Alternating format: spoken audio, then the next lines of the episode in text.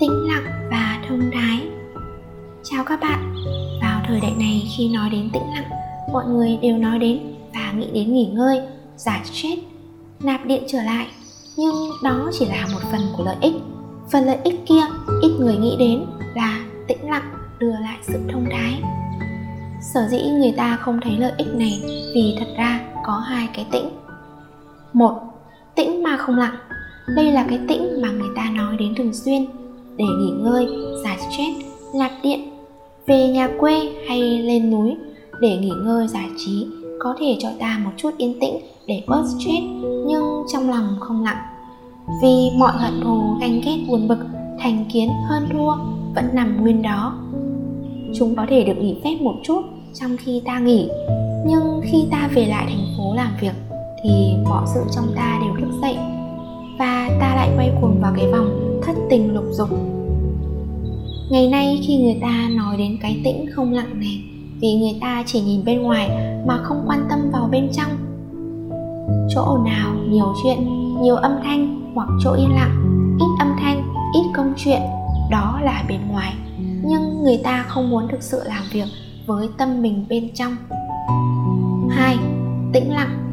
Tĩnh lặng là tĩnh lặng hoàn toàn trong tâm không hận thù, không ganh ghét, không thành kiến, không chia rẽ, không chấp vào điều gì, không căng với ai. Tĩnh lặng này là tĩnh lặng của một tâm không? Tâm luôn luôn như bầu trời xanh, mây trắng, mây vàng, mây đỏ, mây đen đi qua bầu trời. Nhưng mây luôn luôn đến và đi, không hề ở lại mãi. Và bầu trời luôn luôn là chính nó, rỗng nặng. Tĩnh lặng này không cần không gian đặc biệt người ta có thể tĩnh lặng thế này, giữa chợ, hay trong đấu trường, hay tại nhà, hay trong văn phòng. Không cần phải lên đến chùa, hay lên đến núi. Tĩnh lặng này không những diệt stress, và giữ cho tâm lúc nào cũng an lạc, mà còn là đầu mối của trí tuệ. Đây là điều nhiều người không hiểu. Chúng ta lúc nào cũng muốn thêm trí tuệ, đọc sách thêm nhiều, học thêm đủ mọi lớp. Nhưng điều căn bản nhất để tăng trí tuệ để học một biết 10 thì chẳng ai quan tâm. Nhưng tại sao tĩnh lặng lại tăng trí tuệ?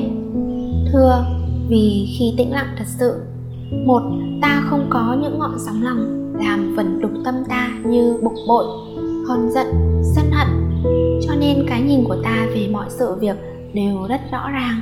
Và, hai, ta không có thành kiến, không thấy trung quốc chỉ toàn là ác quỷ không thấy dân ta, chỉ toàn là thiên thần.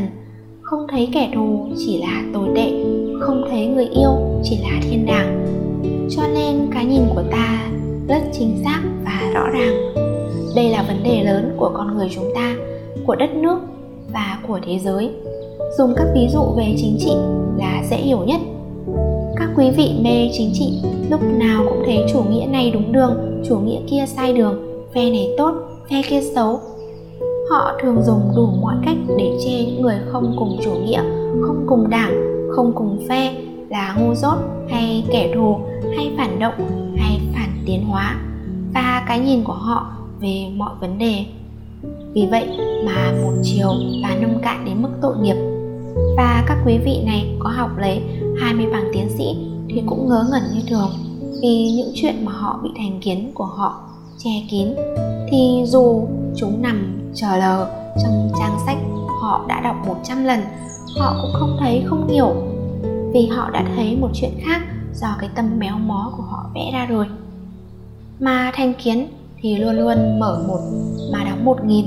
Ví dụ, người cho rằng đạo tin lành mới là đúng đường thì mở với tin lành, nhưng đóng với vài trăm tôn giáo lớn nhỏ khắp trên thế giới. Người cho rằng chỉ có chủ nghĩa tư bản là đúng thì mở với tư bản, nhưng đóng với vài chủ nghĩa khác trên thế giới. Các bạn, chúng ta luôn luôn muốn cho mình thông thái, biết nhiều, hiểu sâu, thấy mọi sự chính xác. Vậy thì hãy làm việc quan trọng nhất cho kiến thức, làm cho đầu óc của mình rộng mở hoàn toàn và không bị bất cứ thành kiến nào nằm trong đó như những bức tường xi măng chắn lối. Tập cho tâm vô chấp, rỗng nặng nếu bạn không tập trung luyện tập vào điều này, mình cam đoan với bạn là đi học cũng mất công thôi, thà để thời giờ đi chơi còn sướng hơn. Trí tuệ chỉ có thể đến được và đến ồ ạt với một quả tim rỗng nặng, không thành kiến. Chúc các bạn một ngày trí tuệ.